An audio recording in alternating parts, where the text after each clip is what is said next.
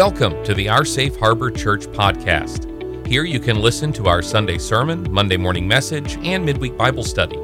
We hope you will consider subscribing, sharing, leaving a review, but please be sure to check out our website at www.oursafeharbor.com to learn more about us and find ways to get involved.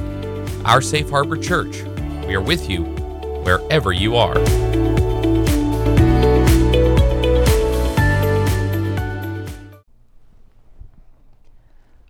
This will almost sound like a rerun, especially if you're listening to these in batches and you just listened to last week.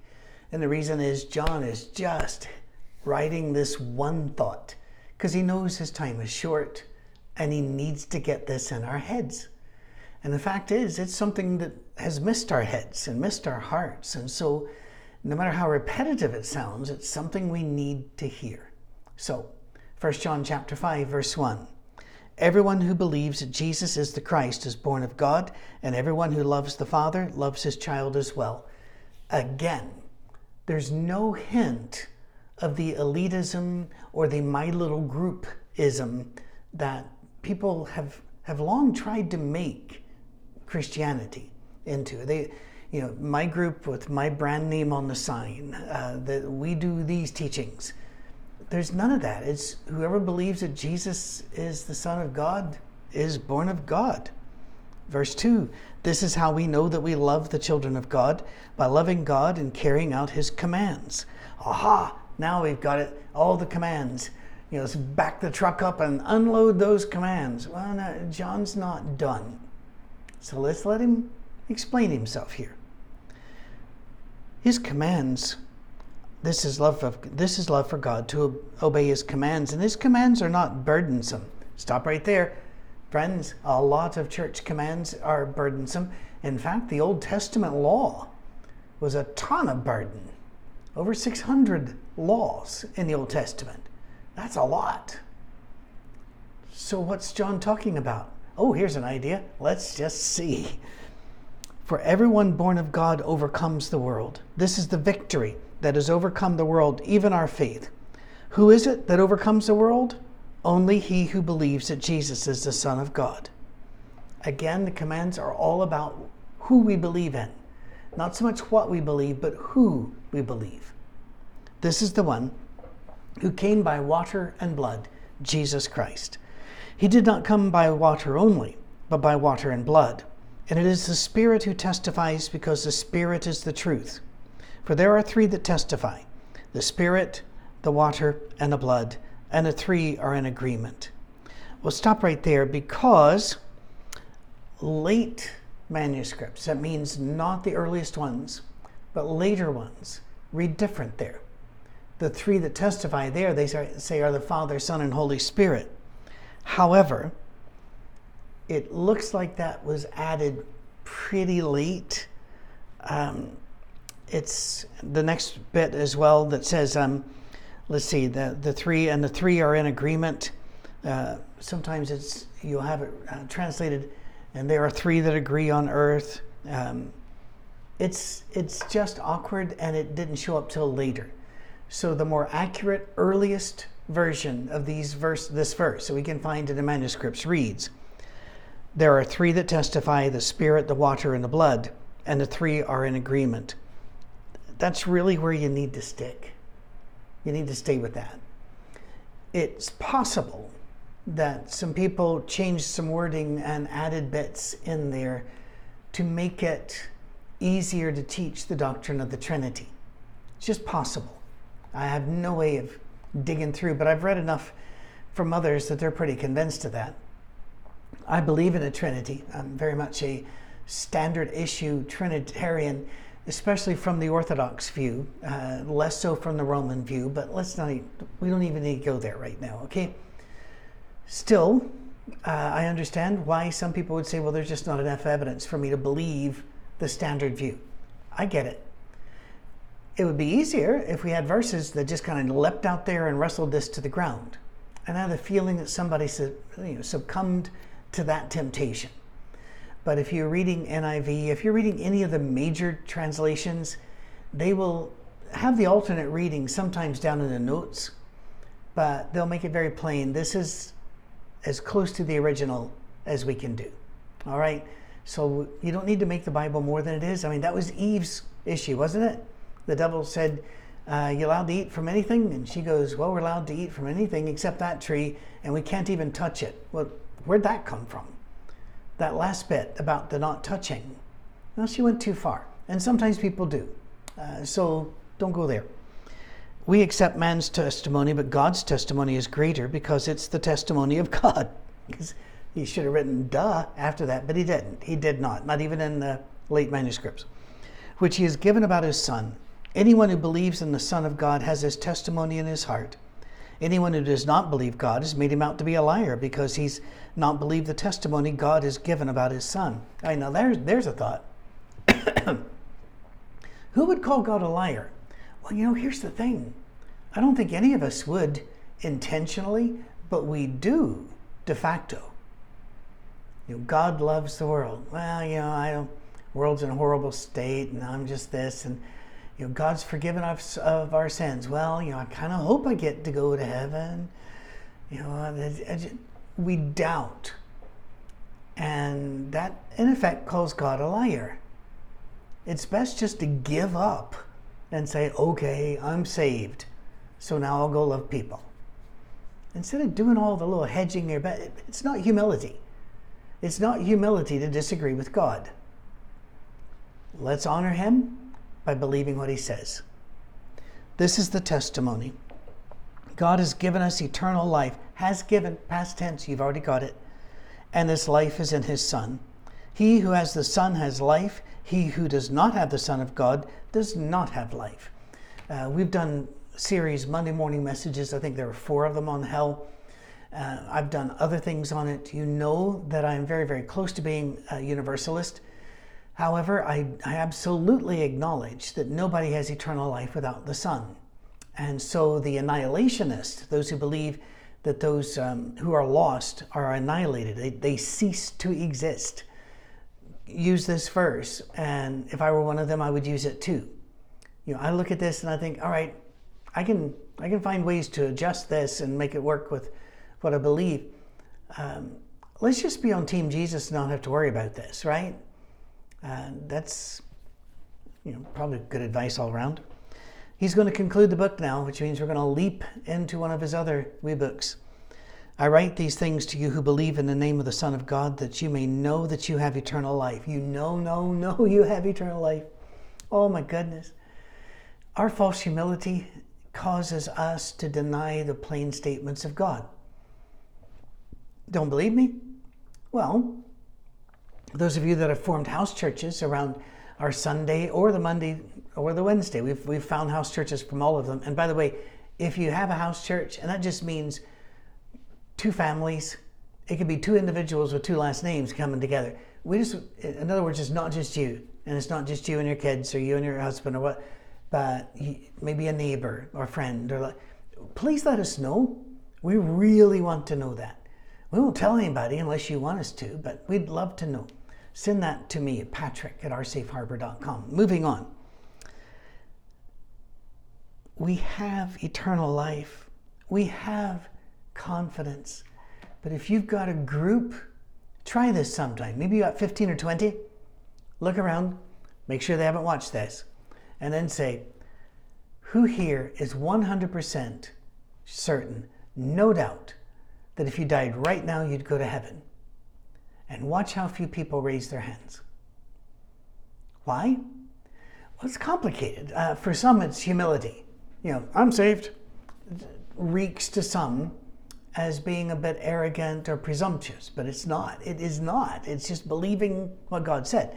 Other people are afraid that their sins are still with them or that they might trip up someday, and so they're just not 100%. As if Christ dying on the cross, it was good and all, but it wasn't strong enough to forgive whatever they did? What? raise your hand. Say, I'm going. In fact, there was a time, man, this is back in the old days. Uh, this this got to be back in the late 70s. Uh, I was at a mall. Remember them? They were fun. And uh, this big church, and it was a big denomination in a town, uh, pulled up with a bus, and all these teenagers came off. And uh, I was a teenager at time too, I think maybe around 20, uh, but probably 18, 19, 20, in there. And some of these teenage girls were pretty cute, and they, they were using that too. And they were going through the mall handing out little tracts, you know, little brochures about their church and salvation. And their line to get you to freeze and listen to them wasn't something like, Would you like a paper? Because most people, eh. they, they would go up and say, if, Do you know if you died tonight if you would go to heaven? And most people would freeze by that, or they'd hurry on fast, pick up speed. Uh, you know, I can see God in the rearview mirror run. Uh, but most people would freeze at that, and then they would do something like, "Oh, um, you know, I hope so. You know, I'm really trying." And then they would say, "Would you like to know how to be certain?" And that was a way to get the paper in your hand.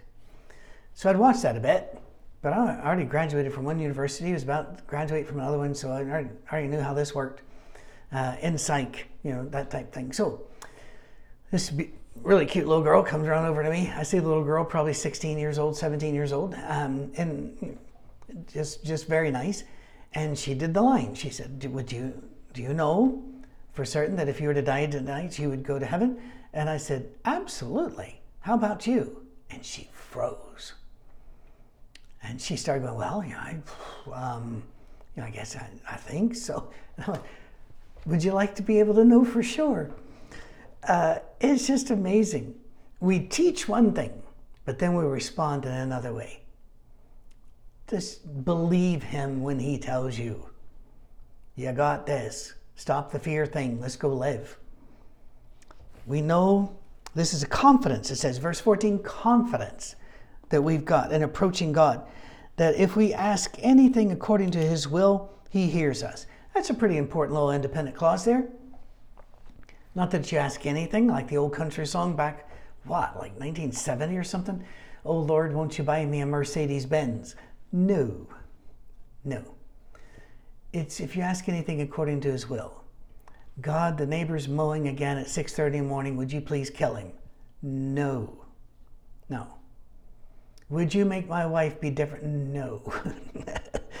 you got to pray it according to his will. In other words, God, what help me to do your will today. If it's your will, let's try this. It's you got to be on team Jesus now. You got to go his direction. All right? There's certain rules there. You don't kick the ball the other team. You know, come on, let's stick with the group. And it goes, we know that he hears us, whatever we ask. We know that we have what we asked of him.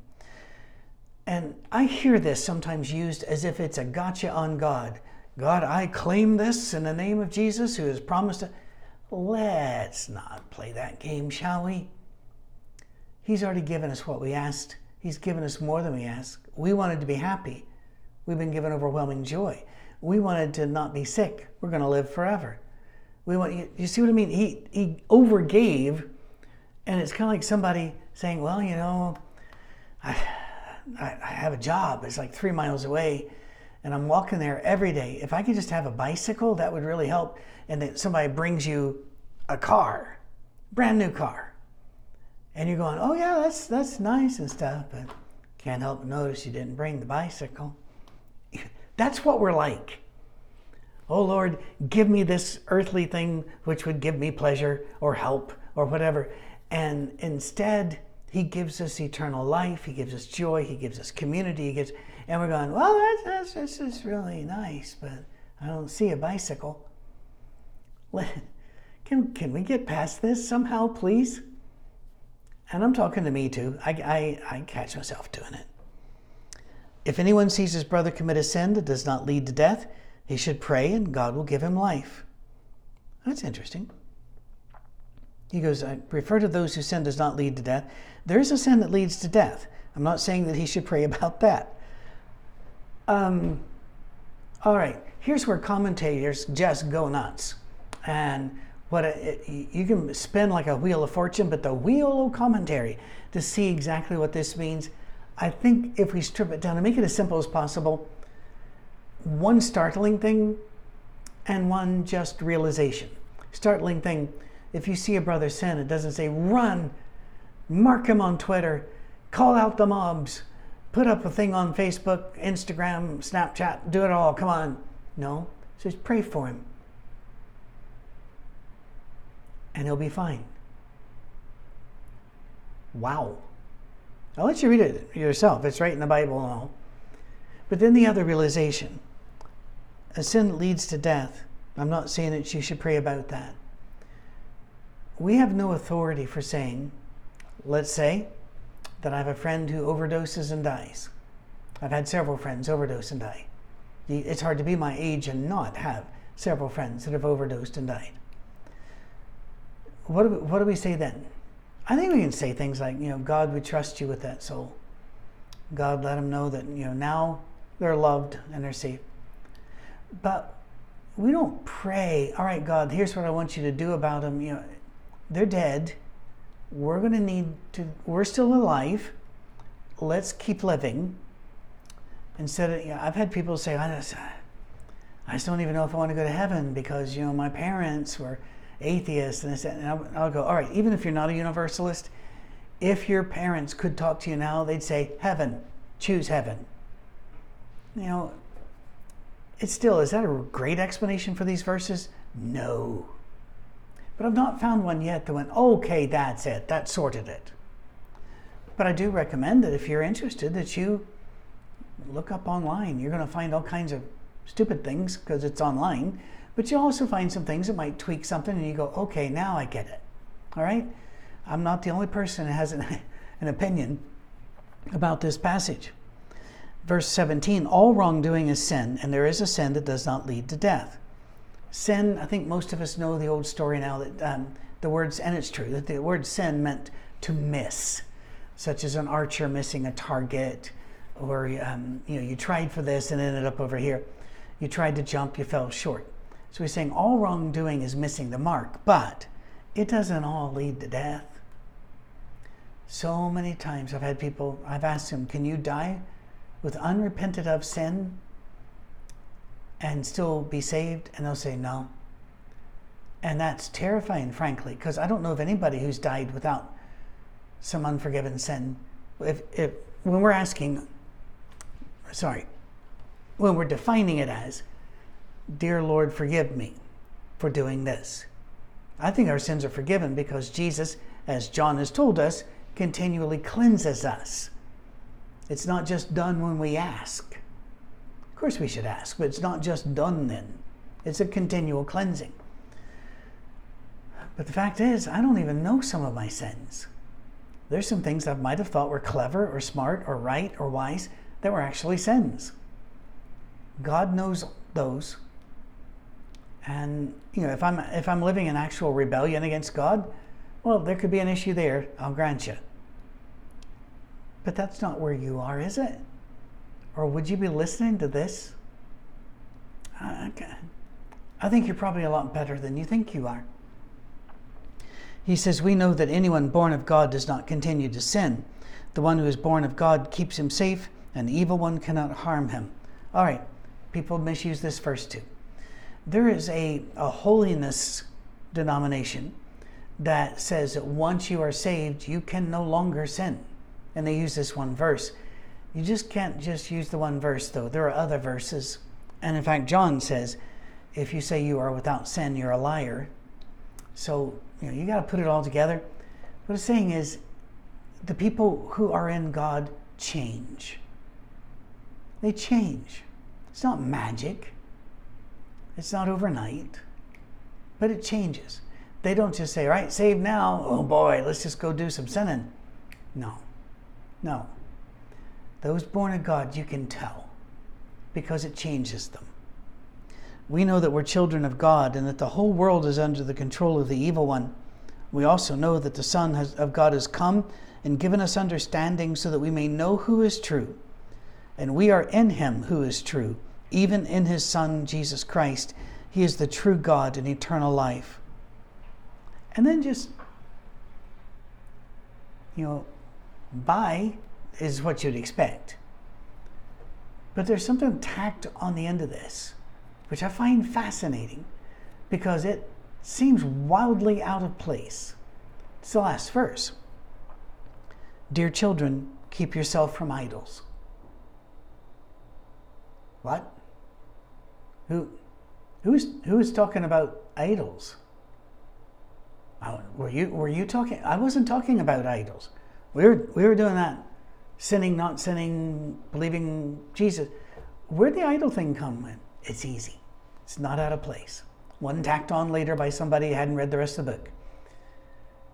When we put up any other version of religion, of Christianity, than the one John is espousing here, love God, love each other, let your love show, let the family resemblance be seen.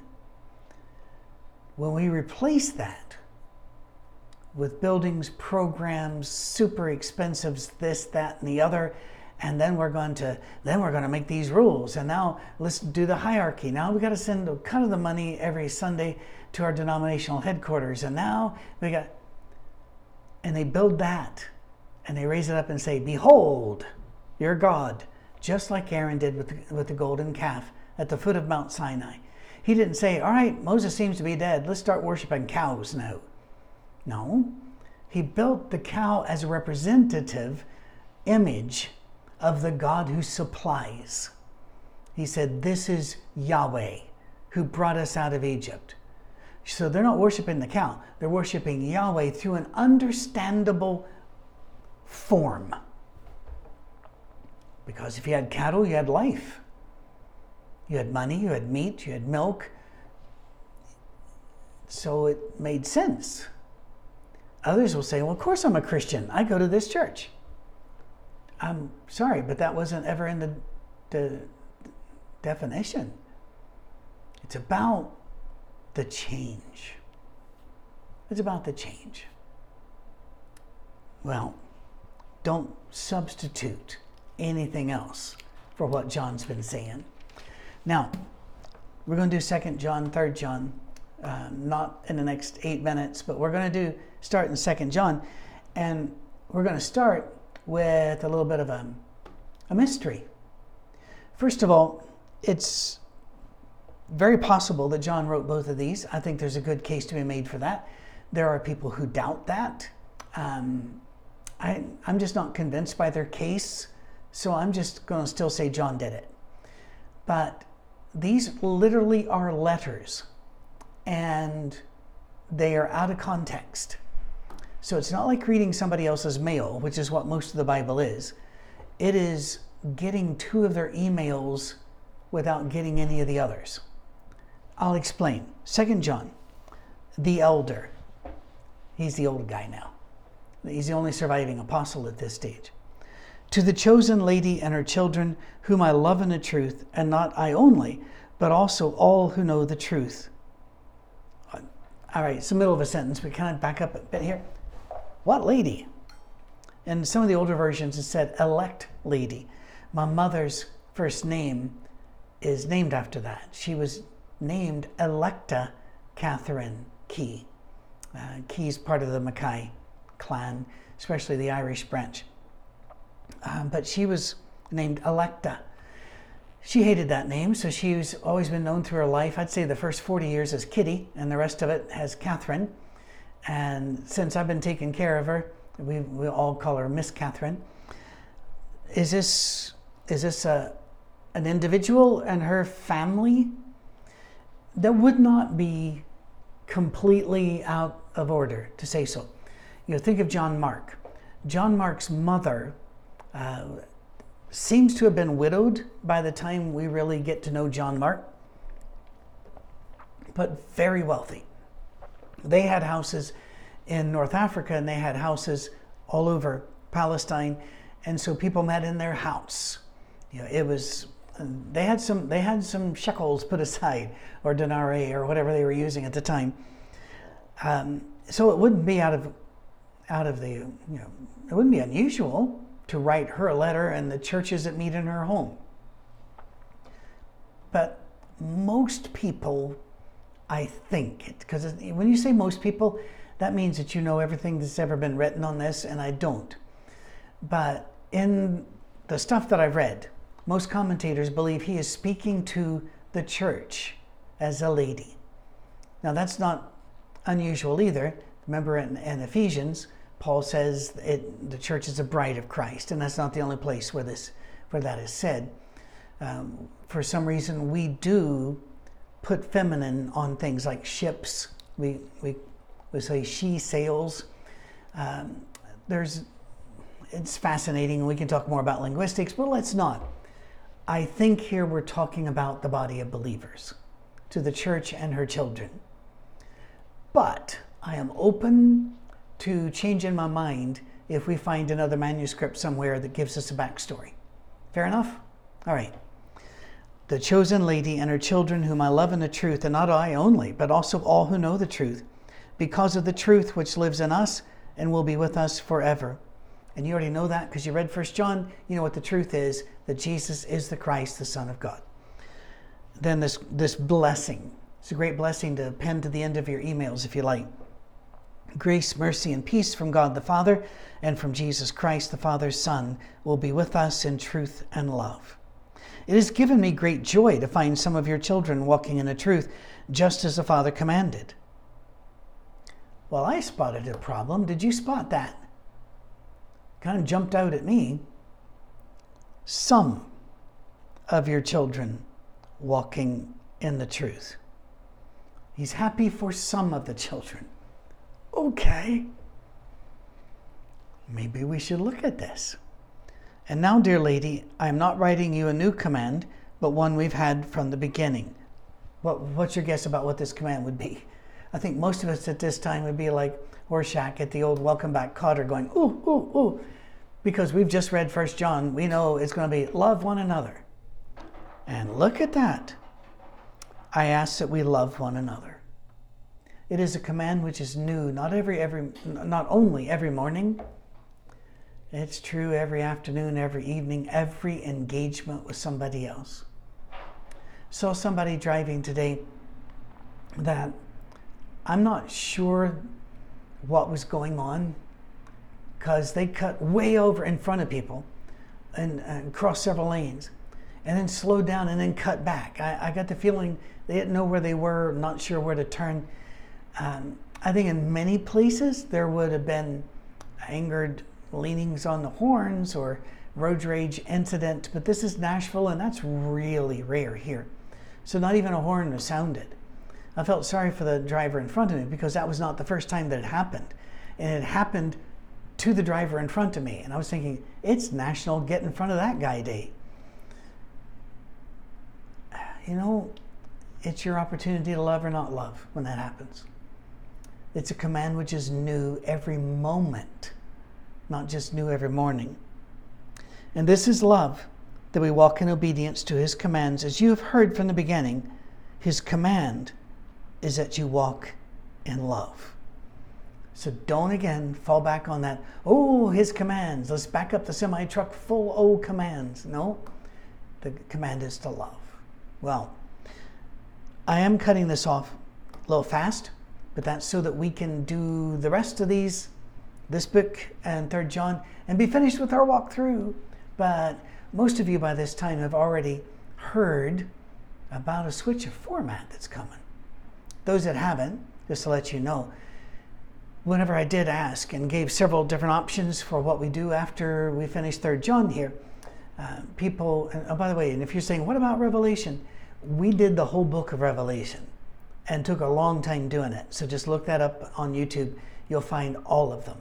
Uh, and again, free, no paywall at all. Those people that contribute have um, allowed this to continue, but we do not require that from anyone. But we're changing up the format a little bit. Everybody that voted voted just Jesus stories. That's what they wanted. So look for that in a couple of weeks. Look for a changed format. I think you're going to like it, and we really want to hear from you. It, it does help a lot. Hope that you've sent us your address so that as I'm traveling the country, that uh, I can I can see you, and I don't just show up at your door. I usually post a hotel and say, "Here I am. Anybody in this region, you know, come on by." And then we send you individual emails. We don't group it so that you don't we don't we don't give other people your email, you know, unless you say we can. So then you could come see me, but I won't see you if I don't know where you're there, and I can't let you know I'm coming. All right? That, that would be info at oursafeharbor.com. Go away. Have a great week. Thank you for listening. Can't wait to hit back next week. Cheers.